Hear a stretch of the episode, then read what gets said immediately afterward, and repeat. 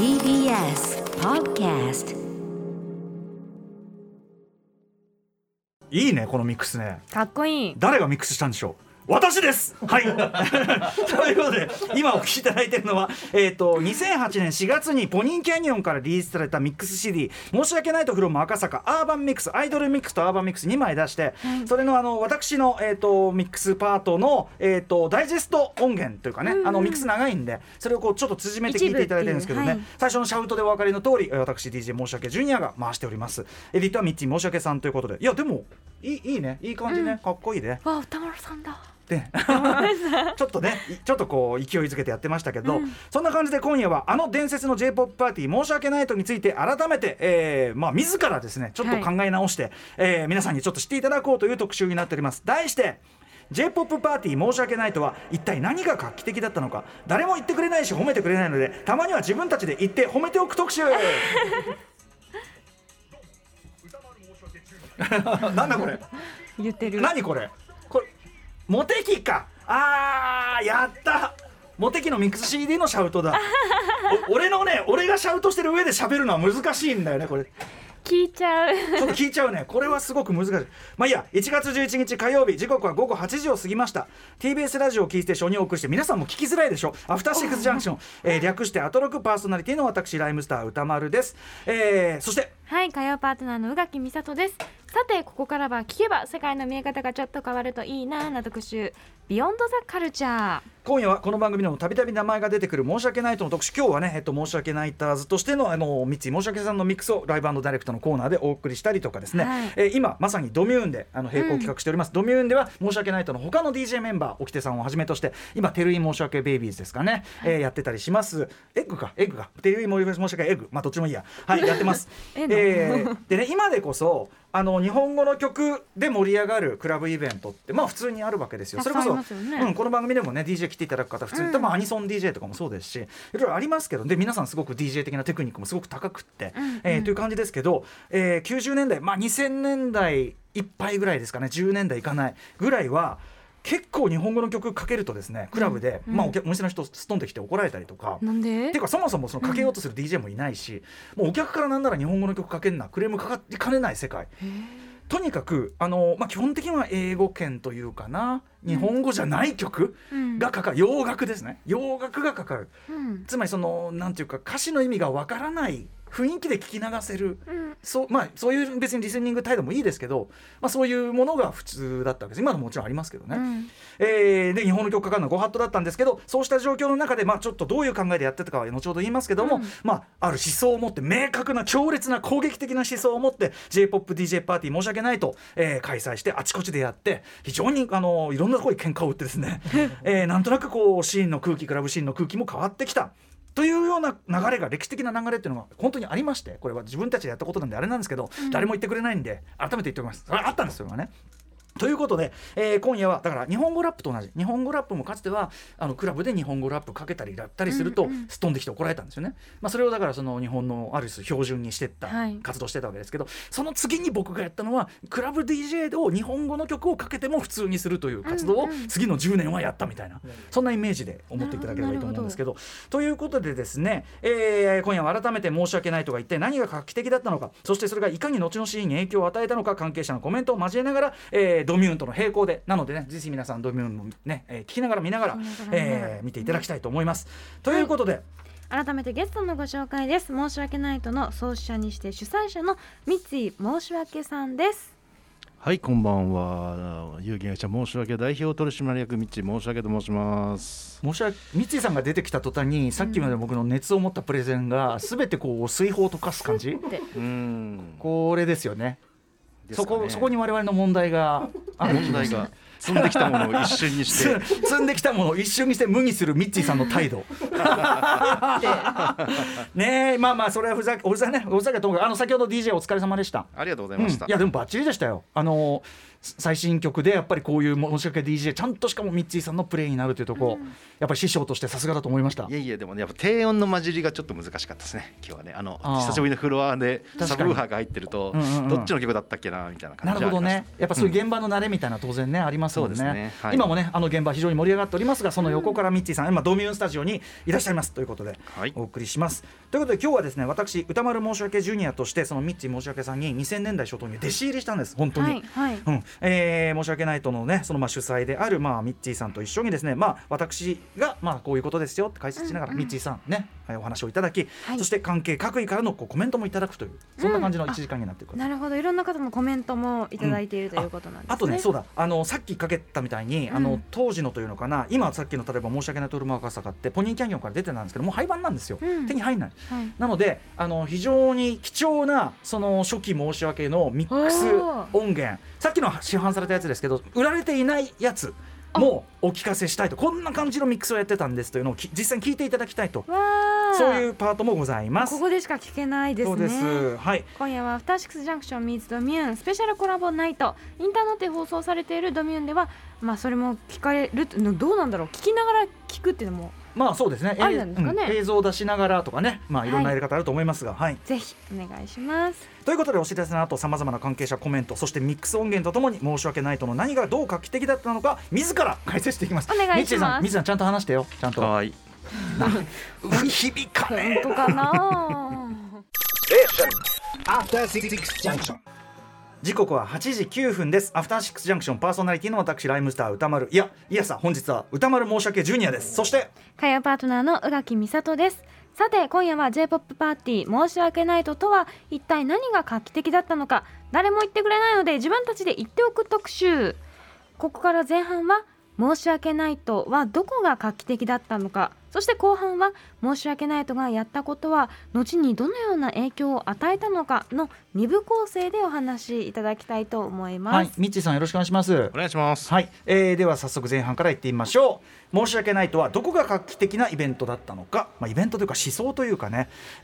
まずちょっと申し訳ないとどういう、まあ、イベントであり集団なのかという概要を私からかいつまんでお伝えいたしましょう、はい、申し訳ないととは1997年にミッチー申し訳さんが開いた、宇都宮にクラブがあったんです、プラネットっていうで、うん、あのライムスターとかも何度もライブしに行ってますし、結構一流 DJ みんな本当に来てですね、うん、DJ するようなプラネットというクラブがありました。素晴らしい箱でしたが、はい、そこで始まった、まあ、イベントなんですね元はね。で、2002年7月に有限会社申し訳として法人化されたっていうね、うん、まあ、この会社なんですね。会社、まあまあそのあたりミッチーさんのねよくわかんないビジネスセンスということで、今年2022年、20周年経ちましたと。で、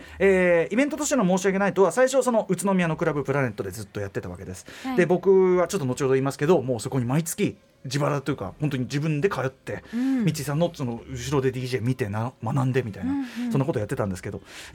あとはですね2020年に閉店してしまいました東京三宿のクラブウェブにてレギュラー開催後にするようになります、はい、これはもうもうすごいパンパンに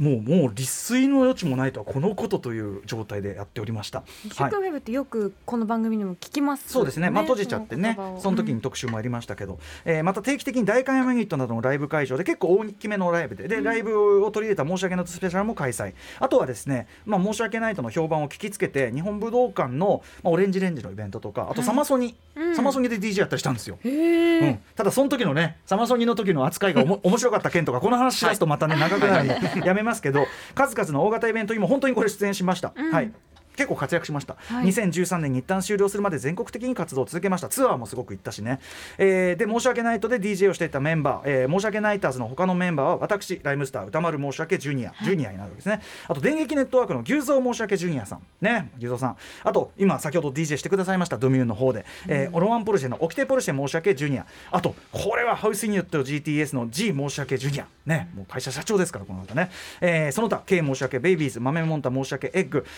Tテレイ申し訳エッグといったメンバー若手メンバーがいたりとか、あとその都度いろんな人が参加していろいろやってくれたりとかそんなのありました、あそうね小西康晴さんとか西寺豪太君もやってくれました、うん、あと、マッカチンねニトロマイクロフォンアンダーグラウンドマッカチンサイプレスウェイの綾野浩二翔さんあそうやってくれたりとか MCAT さん MCAT さんここで仲良くなりましたね、うんうん、ケツメイシ、杉作 J 太郎さん豆腐ビーツも若き豆腐ビーツが東京に連れられてきていきなり申し訳ないとのね連れてこられてね、いじられまくるというね。そうですね、ありましたね。本当にひどいことをしました。相当お若かったんじゃないですか。若いめっちゃ、まだ19歳とかかもしれない。そうですよね。岡田君なんかもクルーに含まれております。まあいいや、ネーミングがいろいろあったりするのはね、ちょっと飛ばしますけど、それはいいやいいや。でちょっとまず大前提として申し訳ないとやったりする、まあその90年代末から2000年代初頭ぐらいの頃はまだまだクラブ、J-POP かけるのが全然まあありえなかったんですよ。これもミッチーさん、まずクラブ経営者としてですよ、はい、実際にクラブやってたじゃないですか。はい、やってました。ご自身の実感としてもそうでしたか。なかったですね、うん、日本語ものがかかるなんてことはほとんどなくて、うんはい、歌謡曲ナイトみたいなね、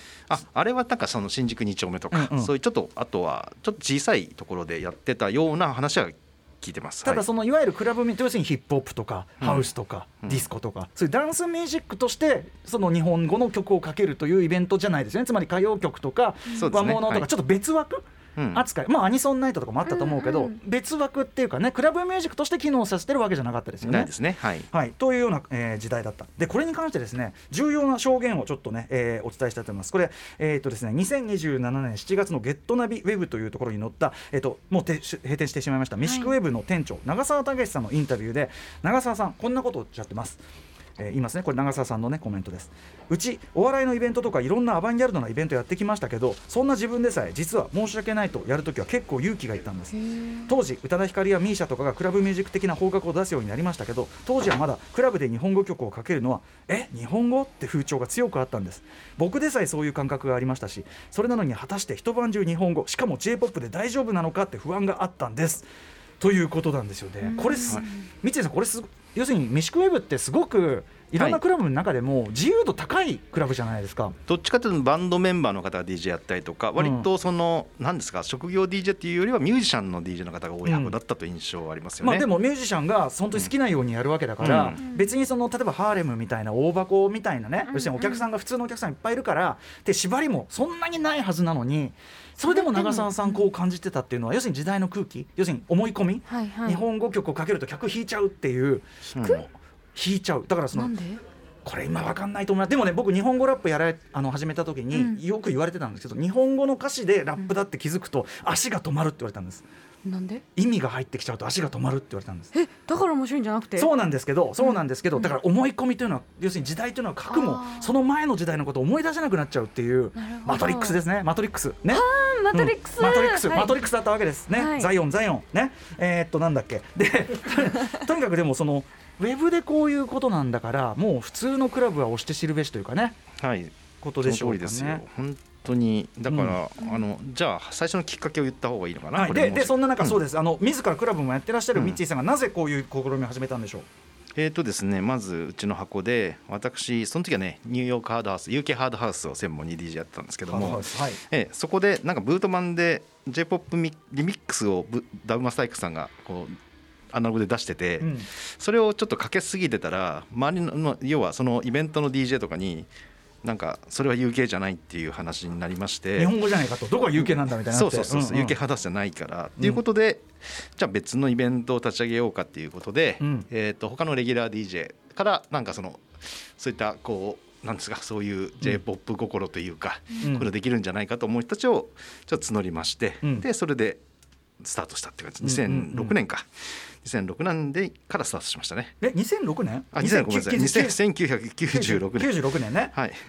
始めてたと。はい、で、月1ぐらいでやってた感じですか？もうちょっとスパンはあったかな。で、形になるのになんか2年ぐらいかかって。やっぱり模索はしたんですね。その日本語で DJ ミックス的な、要するにちゃんとクラブミュージックとして機能させるというのにはちょっと模索があったと。そうですね。はい。あとメンバーがちょっとできるかできないかみたいなのがあったんで、はい。なんかビジョンがちゃんと共有できてるかもありますしね。はいはい、で、96から始まって、で私ここに合流するのが、あれは2001年ですかね。2000年。はい、2000年にライムスターさん2009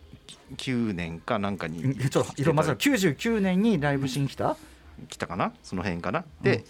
2000年じゃないかな。でも僕噂の伴奏で行ったと思うんで、2001年以降だな、間違いないと思うんですよね。2000年みたいですね。いや、噂の真相で、いやその前のやつ、リスペクトの時に行ってる、リスペクト会が出た時のなんかツアーじゃなかったんですよ。普通にオファーしたんで間でした。でね、まあ、その時に僕行ってたと、はい、でその時にまあその申し訳というのをやってますとミッチーさんが食事の時に、でミックス CD をこう渡されて、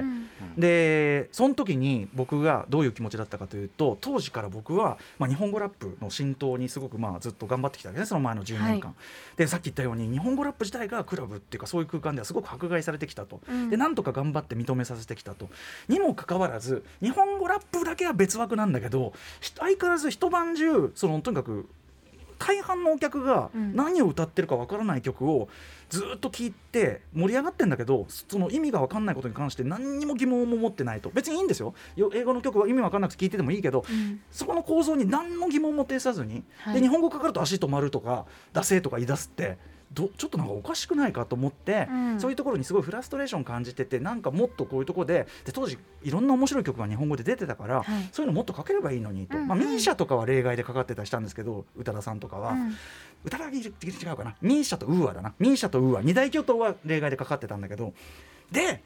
ミックス CD もらって翌日申し訳の、ね、イベント終わって、ライムスターでなんか温泉かなんか連れてってもらう車の中で、そのミックス CD をかけて聴いて、その時にこれ俺がやりたいのこれってなったというね。ミッチーさんはその俺のなんとなくそういうなんていうそういう気持ちの人だなっていうのはなんとなく分かってて渡してきたんですか。多分サビシンボナイトとかで J-POP か日本語曲歌謡曲をかけてたという噂は入ってましたね、ちらほら。やっぱりそのフラストレーションを年に一度のクリスマスの、はい、ブレイクの時にやらせてもらったりはしてたんだけど、そういうのを、まあ、自分でもやっていてってことですか。そうです。他の DJ もそのクリスマスの時だけやったりして、それがすごく良かったりしたのに、なんかもったいねえなとか思ったり、なんでいつもはできないんだよっていう、そう面白いじゃんこれみたいな、みたいなのがあって、ということでここでですね、じゃあ私がその時にどういうミックスを聞いて衝撃を受けたのかという、これもちろん未発売ですね、ミッチーさん。そうですね、2000年に作ったやつを、その時もショートミックスなんですけど、さらに今回ラジオ用にまたジュッとねエディットして凝縮して聞いていると、はい、ミックスというのは当然その長いね1時間とかのスパンで本当は聞いてもらうものなんで、ちょっと6分間、エディットバージョンありますんで、でも選曲とかつなぎとかは僕が当時聞いたこの感じです、あとまあ当時からしてクイックだったんで割と早めに繋いでいくのは間違いないんで、とにかく車の中、宇都宮からね鬼怒川温泉かなそっちの方かなはいはい、はいね、行こうというその車の中、ライムスターメンバー、ね、と一緒に乗ってるこの車で私が聞いて衝撃を受けた、こちらのミックス、ミッチー申し訳さんによる申し訳ないとミックス CD 2000年バージョンエディットでお聴きください、どうぞ。はい、まだまだ続いてるし、これまあエディットバージョンなんでね、だいぶミックス自体は進めてますけど、2000年にミッチーさんが出したミックス CD です。ミッチーさん、はいはいはい、だいぶこうクイックめにあれしてますけども、でもこういう感じ、はい、選曲がこういう感じだったんですね。選曲とミックスの感じもなるべく損なわない、当時の感じにしたつもりですけど、これもっと雑でしたね、あ、そうなんだ、まだだから技術的に確立する前というのもあったかもしれないけど、はい、ただ僕やっぱりすごく衝撃だったのはね、その、いわゆるクラブミックス調っていうか、そのクラブにかけれなんていうの、そういうクラブでかかる曲風にリミックスしたものとか、そういうバージョンじゃなくて、誰もが知ってるアイコとか誰もが知ってる曲がそのまんまで、でもそのミックス、要するに曲を並べてで繋いでっていう、そのセンスによって違うダンスミュージックとしてのグルーブがそこから浮かび上がるっていうか、でこれ DJ の本質だし、もっと言えばその例えばヒップホップが生まれた瞬間とか、ガレージが生まれたっていうジャンルが生まれた瞬間とか、要するに DJ がやるべき仕事の一番本質じゃんみたいなことを思ってかっこいいと思ったんですよ。ありがとうございます、はい、三井さんね、すいませんなんかレアグルーブ感なのかな、なんですかね、こうなんか日常にあるもので、そこにあるものでね、そこにあるものでやるってあるものでなんかするって僕一番好きな考え方なんで、三井さんちなみに、はい、なかなかこれね、当時は要するに難しいっていうか感じだったんですね、ご自分でやってても。そうですね、あと多分これアナログと CDJ のさっきの700ってやつを使ってるんですけど、700の場合のアタックがこう頭出しが Q がずれるんですよね。あ、ポンって出せない、たまにうんってなってあれするから、ちょっとつまり先にちょっと前出し気味にちょっとそういうテクニックを押すとかね、そういう風にやってるですよね。あとその今だったらコンピューターでみんなポンポンポンって曲変えちゃいますけど、当時は CD 読み込まなきゃいけないんで、めちゃくちゃ普通のアナログ DJ よりさらに忙しいんですよ。カチャッ読み込んでそうで頭出しもすごい難しくて、もうだからすごかったですよ当時の動きね。なのにこの速さでポンポン変えてるってことですもんね。はい、まあ、僕はこれ衝撃受けまして、うん、で、もう翌月からか分かりませんけど、とにかく宇都宮に毎月その申し訳ないとイベントごとに自費で新幹線で通って泊まって、うん、で修行を重ね、歌丸申し訳ジュニアの称号をいただきということですね。そうですそうです。すいません、はい、ありがとうございます。すいません、ね、いいこちらこそお世話になってます。お客もいませんでしたけど全然ね、いなかったですね、はい、お客5人6人って感じでしたからね、はい、そんな中ですね、まあ、でもだんだんイベントが大きくなって2003年には新宿リキッドルームで結構ドカンとイベントやって申し訳ないと、はい、スペシャルでこれ結構人いっぱい集まったんですね、うんうん、でその開催に合わせて僕ミックス CD2003 年に初めて作りました。おこの夏というのかな、2003年とにかく一月他に何もしなかったです。このミックスエディットとかできなかったんで当時は、はい、やっぱリアルタイムで80分ぐらいかな、とにかくノンストップのミックスなんだけど1回でも失敗するとやり直しなんで、もうほぼ一発撮り的な、はい、畳の上の部屋でした当時。畳の上でこうやってやりながらやりました。そんな、ミックス CD からやはりこれちょっと縮めてあります、6分弱に縮めてありますが、2003年歌丸申し訳、ジュニアによる処女ミックス CD と言ってましたけど当時はね、処女作、2003年のやつをちょっと聞いてみてください。はい、すいません、これねエディットしてなかったね、オリジナルバージョンですね。あ、じゃあ結構、うん、スムースですから、はい、うん、僕すごく要するにハウス的な四つ打ちを中心に割とこう、はい、なんていうかな、ロングでつないでいくみたいな、うんうん、この後だともっとロングミックスも出てくるんですけど、そんな感じですいません、懐かしいですね。もうね道井さん、やっぱり今回ねエディットしようと思ったんですけど、うん、割と曲の展開があるから長い曲なんですけど、うん、こうちょっとつまめない何かみたいなのはありましたね、うん、それがやっぱ僕の DJ のスタイルっていうか。そうなんですね、ハウス感を出すにはあんまりやっぱり、うん、向くのとなんか短くするのと向かない音楽もあるなと思ったん で、なんでこれはまんまで、はい、僕はでもやっぱそういうちょっとハウスっぽい感じっていうのが歌丸申し訳ジュニアの色になり ね、そこからいろんな人が参加して、例えば、牛蔵申し訳ジュニアはロックとか、そうですね、沖手さんはまあアイドルかけて踊りまくるとか、はいはい、いろんなスタイルがあって集まってきて、はい、これメンバー集めなんか基準とかあったんですか、ミッティさん。当時だと年齢制限として30歳以上の方にしてましたね。どうして？あとね、多ジャンルの DJ をやって、うん、ある程度できる方にしないと、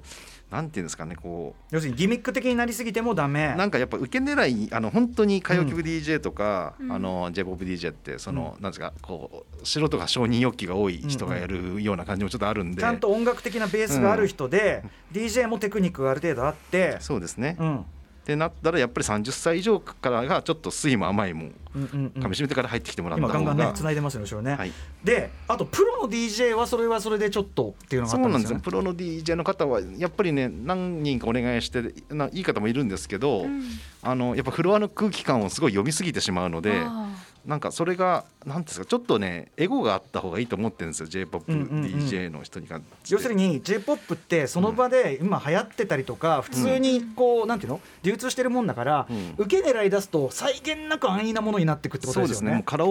カラオケパーティーみたいになっちゃうんで、うんうんうん、それは避けないといけない、ね、ある程度フロアのデマンドを、まあ、察知はしながらも斜め上を閉じしていく、はい、これがかけたいんだっていう人じゃないとダメだってことですよね、うん、そういうことですね、はい、はい、ということでお願いして、そういうこと形を選んでたつもりです、うん、はい、さあその中で申し訳ないと主要メンバー、こちらの方からコメントをいただいておりますので、そちらをお聞きください、どうぞ。はい、どうも、というわけで沖手ポルシェ申し訳ジュニアです。はい、はい、申し訳ないといえばもう自分がDJ としてなんか DJ 楽しいなと思えた初めての瞬間というのがあって、はいはい、それがですね、日比谷の野音で2003年ぐらいにやった、はい、バンドさんがなんか8バンドとかそのぐらい出てきて、はい、でその合間の、転換の15分だけ DJ するっていう、でそれを DJ をミッチーさんと俺でやるみたいな話で行ったんですよ ね。確かオレンジレンジがこう割と東京で初ライブに近いような形で日比谷野音でオレンジレンジ今ちょっと来てるぞぐらいの感じになりかけてた、ね、はい、だからもうお客さんとかも中学生なんですほとんど。あ、でしたね、はい、で最初のうちですね、そのステージに向かってみんなやっぱこう中学生のお客さんとかが見てるんだけど、はい、ステージの脇に DJ ブースがあるんですよですね、はい、サイドにあって、もう客席のこうだから端ですよね、はい、で最初のうちはステージずっと見てるんですけど、なんせそのやっぱこう中学生のお客さんだから3000円払って入場したら3000円払った分以上のものを楽しみたいわけですよ、はい、でそうこうしてるうちになんか DJ も派手にやってれば振り向くなっていうのが分かってきて、はい、転換の時にまあその次のバンドの紹介とかしたんですよね。そうですね、で次のバンドの紹介とかするついでにだからもう結構派手に DJM のスタイルも行った方がいいみたいな話になって、はいはい、なんか客を振り向かせようということで、もうミッチーさんが DJ をやって俺はもう味でしょ専念しようっていうことになって、はい、でそうこうするうちに貪欲な中学生のお客さんがみんな乗ってくるんですよ、はい、でブースの周りに急に最初ね 4,5 人集まったと思ったらどんどん人の輪が大きくなって、そうですそうですそうです、最終的には200人100人とか、まあ、有力なお客さんの半分ぐらいがちょっと集まるようになっちゃって、そうでしたね、だからサイドの方に向かって体が向いてるって状態で、うん、DJ ブースに向かって、はい、それで俺がだから曲に合わせてずっとまあ、例えば SMAP さんの曲だとかああいうもう J-POP の名曲に合わせて、まあ、客を煽るだけっていう、はいはい、そっからこうDJ スタイルみたいなものが確立されてって、はい、あ真面目になんかそれまでつなげようとか普通の DJ みたいなことやろうとしたんですよ、はい、でも、まあ、やろうと思っても家に機材もないしそんなうまくなんないじゃないですか、はい、もうこれでいいや、もうカットインカットアウトで曲はいい、だからもう曲はとりあえずもうかける曲最初に決めといて、はい、DJ の妙味で見せるわけじゃなくてその動きとか、うん、顔とか、そういったずるい部分で、はい、自分の DJ 構築しようと思ったら初めてですね。そうですね、だから客がやっぱ乗ってくれるとこんなに DJ って面白いもんかって思ったんですよね、はい、で結果的にバンドの転換なのにバンドさんの出演時間が押すというね。まあでも主催者にはすごく評判良かったですね、あの時の。そうですね、そこからいろんなねオレンジレンジさんとかのライブの転換として、もう日本全国、ね、もうオレンジレンジさんのだからもうほら武道館でやったイベントとかね、はいはいはいはい、武道館で転換 DJ っていう何それっていう出演形態ですよね、はい、普通の DJ の人は絶対嫌がりますからあんな短い時間やってくれって、はい、それ転んで団体で行ってますからねこっちは、なんか一緒によく仕事してましたよね。そうですね、そうだったんですよ、はいはい。沖田さんコメントでした。まあ、沖田さんでもね、沖田さんすごい今自分はテクニックがとか言ってますけど、うん、沖田さんのカットインカットアウトのうまさってミチさん、そうなんですよ、あれが一番難しいことでしょう、ね、スポンと入れてなんですこうなんか違和感はあるかもしれませんけど、うん、なんてCD をいじってる時間は全然ないのに瞬間的にポンといてポンとカットインで入れるっていう、カットインで入ってそれがちゃんと沖手さんのグルーブになるっていうか、うん、はい、俺めちゃくちゃ沖手さんうまいと思ってますけどね。うまいですね、本当はね、はいはい、というような沖手ポルシェ申し訳ジュニアさんからのコメントでございました、はい、今夜はここまで J-POP パーティー申し訳ないとは一体何が画期的だったのか誰も言ってくれないので自分たちで言っておく特集をお送りしています。はい、岩さんすみませんありがとうございます、ね、楽しんでいただけますでしょうか。もちろんです、はい、後半もバンバン行っていきましょう、ということで申し訳ないとかやったことは後にどんな影響を与えたのか後半いきます、うん、まあ今おっしゃってたようにですねいろんなイベントも出るようになって、はい、大きな箱リキッドルームというところであったり大会ユニットであったり、うん、あと申し訳ないとスペシャルねユニットでやったやつとかだといろんなアイドルに出ていただいて例えば Perfume、うんねはい、出ていただきました。まだ当然ブレイク前ですけど、まあ、僕らすごい応援してたし、申し訳ないけどもめちゃくちゃかけてたんで、そんなのも理解していただいて、ただ当時まだ皆さん未成年だったお三方すごいトリックです。一晩中オールナイトイベントの朝方に出ればいいだろうってことで夜は働けないけど朝この時間からベロベロのフロアにPerfumeでもみんな天使が来たみたいな感じでそうでしょうねなってすごかったですよね。そして、2007年から TBS ラジオ私ウィークエンドシャッフルという番組の TBS ラジオで始めて、うん、そこで何をやりたいかっていう一番推した企画がやっぱり申し訳的な日本語によるクラブ DJ 的なミックスを番組でやりたいというのが、うんうん、これが僕の意向だったんですね、でそこから公式ミックス CD 先ほど出たやつね非常にレアですよ、はい、皆さん見つけたら絶対手に入れておいた方がいいていうかポニーキャニオン再発してくんないかなこういう内容でございます。であとはデイイベント申し訳ないとアフタヌーンをやったりとか あとここが重要なんですけどやっぱりアイドルとヒップホップが共演するイベントって、うん、これ今もアイドルとヒップホップ全然接近してますよね。よくあります、はい、ごはっと中のごはっとでした。その前はなんでいやだからもう俺たちハードコアだぜっていう人にアイドルって水と油だと思われてたんですよ。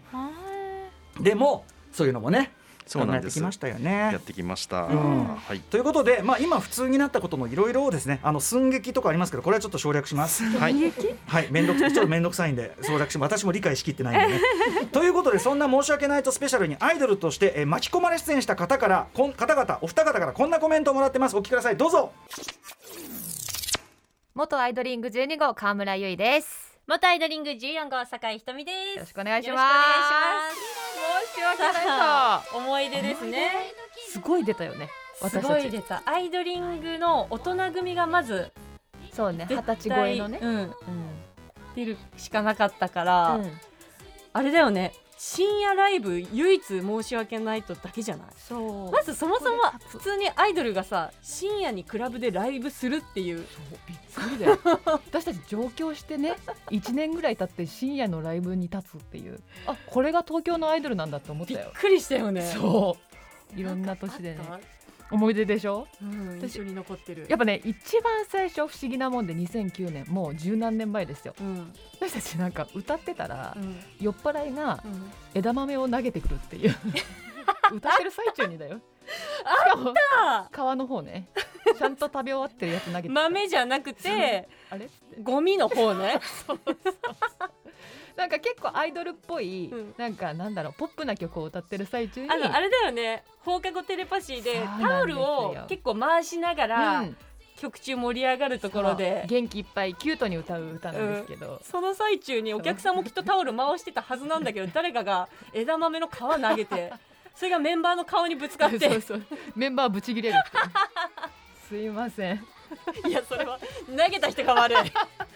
驚きの演出だったわ、うん、あったわ、ありました、ありました。一番最初は私だからびっくりしたもん、こんな現場なんだっていう驚きがあって、うん、でもそれで閉めて多分2回目ぐらいから、うん、普通に私お酒飲みながらステージ立ってたもん。もう本当2回目から2回目ぐらいから多分飲んでいいですよってスタッフさんがライブ前にめっちゃ言ってくるからいいんですかって言ってじゃあ本当に飲んでライブ出ますよって言って普通にお酒飲みながら、まあ酔いは回るよね回りやすいもんね酒井さん回りやすいんですよね。ライブ中マジでもう酔いまくって、うん、テンション上がって、うん、多分年末だよね。年末だから年末か今までのねこうテンションぶち上がってよね。12月は年末だから酒が飲めるぞみたいな感じで煽りながらめっちゃ飲んでめちゃくちゃお客さんと乾杯しまくったもん。確かにいいライブだ、うん、結局いいライブなんですよ、うん、いい経験を積ませてもらったんだよ。そうね、うん、ありがたいライブでした本当に正しかったのかな。経験させていただいてありがとうございます。ありがとうございます。本当にすみません、ねその枝豆のやつはね多分特定可能なんでちょっと今からでも追跡して今からでも追跡してちょっと懲罰を加えたいと思いますので本当に申し訳ございました。川丸ゆいさん、酒井ひとみさんアイドリングとしていっぱい出ていただきましたというね、はい、ちょっと時間が迫ってるんでちょっと三井さん、はい、ちょっと駆け足になりますけど、はい、申し訳2013で終わりました、はい、なんで終わったんでしょうか。ですね、なんとなく J-POP の国民的ヒットがすごいこの辺りからなくなってきてるような、うんうん、で我々ってカウンターカルチャーのつもりだったからヒット曲がバンバンある状態、うんうん、要は J-POP が景気がいい状態であれば、うんうん、そのアンダーグラウンド的な打ち出し方ができたりとかがあったんですけど、うんうん、なんとなくそのヒットがなくなってきて、うん、なんかどうなのかなっていうのと、あと何ですかね、あとやっぱりあれでしょ、その J-POP DJ っていうのが普通になったからでしょ。 なんかね、そうですね、嫌がらせっぽくはなくなっちゃう、嫌がらせ感がなくなって、うん、嫌がらせがしたいのにちょっと残念だなみたいになってきて、うん、ある種メジャーになってきたってことですか。そういうことです。てかそれこそ常識が変わって次の時代の常識にもうなっちゃったから、うんうん、それって当たり前だよね、楽しいものだよねってもうみんなの中になっちゃう、うんなった、まあ、啓蒙の結果だと思いますが、もちろんだから、まあ、活動は成功したんだけど、うん、まあ人心地したねというような感じでしょうか ね、 そうね、ずっと怒っていたかったのにね、なんか怒れなくなって終わっちゃったみたいな、はい、しかしですねこんな、後世にはこんな影響もあったよということで、申し訳末期に加入した最年少メンバーでもあるあの方からもコメントいただいてます。それではお聞きください、どうぞ。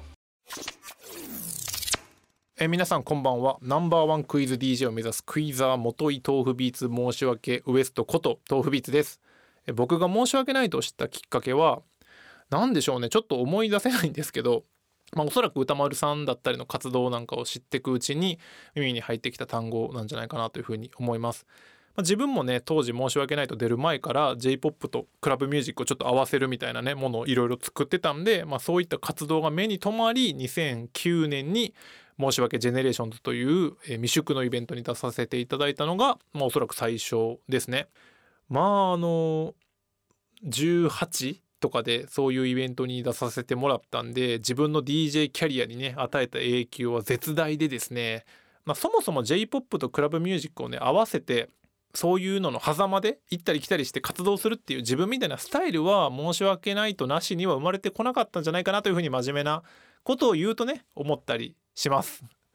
こう J-POP とかをクラブでかけてもなんだろうお客が弾いていかないみたいな時代っていうのはやっぱり申し訳ないとなしにはねできなかったんじゃないかなというふうに思うんで、まあ、そういったものから受けた影響は本当にでかいなというふうに思います。あと DJ としてはやっぱり申し訳ないとの DJ の皆さんってめっちゃ多彩でおきてさんとか牛蔵さんみたいな喋り持ってやる人から、まあ、歌丸さんみたいにこう四つ打ちとかをきっちりつなぐ DJ なんかもいて、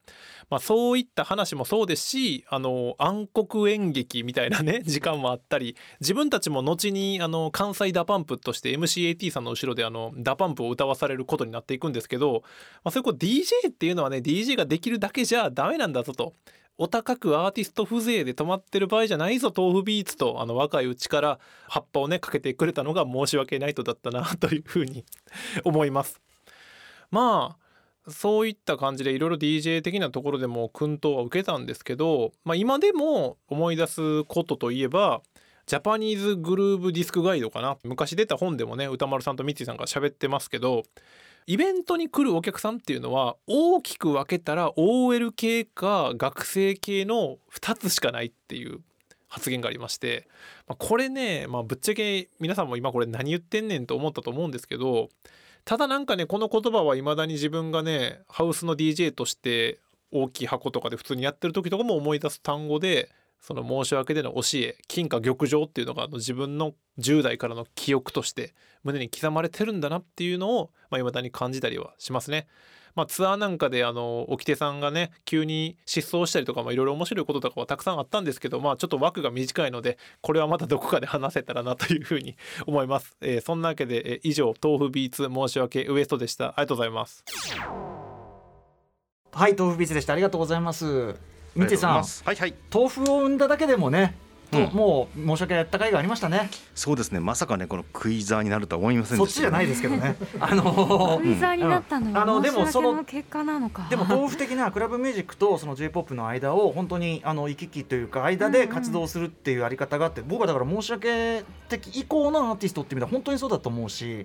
ね、なのでまあ嬉しいことですね。そうですね、やっぱ彼もね、演劇のなんていうのそっちじゃないんですねそっちの話してるんじゃないんですけど演劇の件は長くなるんで、はい、それがさっきの寸劇なんですけどこれ本当に説明を拒否したいです、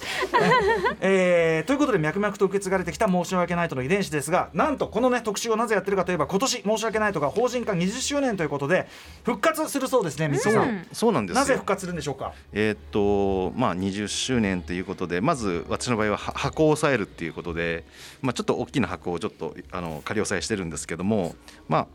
何ていうんですかね、 J-POP のヒットがすごく今かなり再び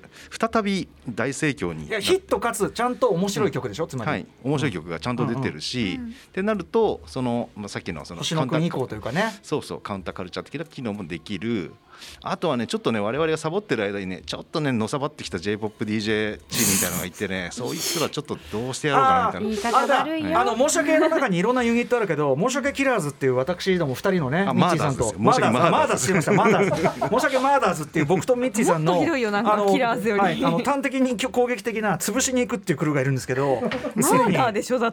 マーダーの時代が来ましたか。そうですね、また来ましたよこれ。マーダー養成ですか、わかりました。はい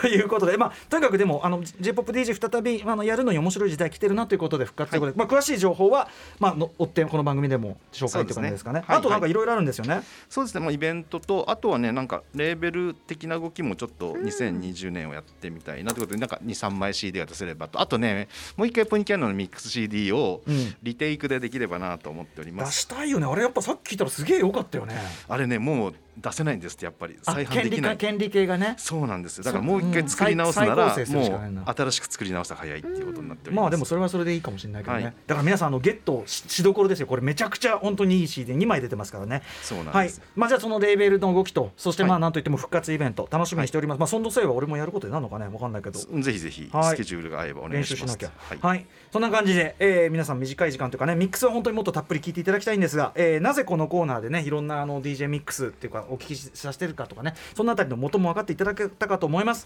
あとなんでクイズ派かとかね、どうですかねJ-POP パーティー申し訳ないとは一体何が画期的だったのか誰も言ってくれないので自分たちで言っておく特集でした。ミッチー申し訳さん、ありがとうございました。はい、次は特集で寸劇特集の方ぜひよろしくお願いします。それは拒絶ですねありがとうございました。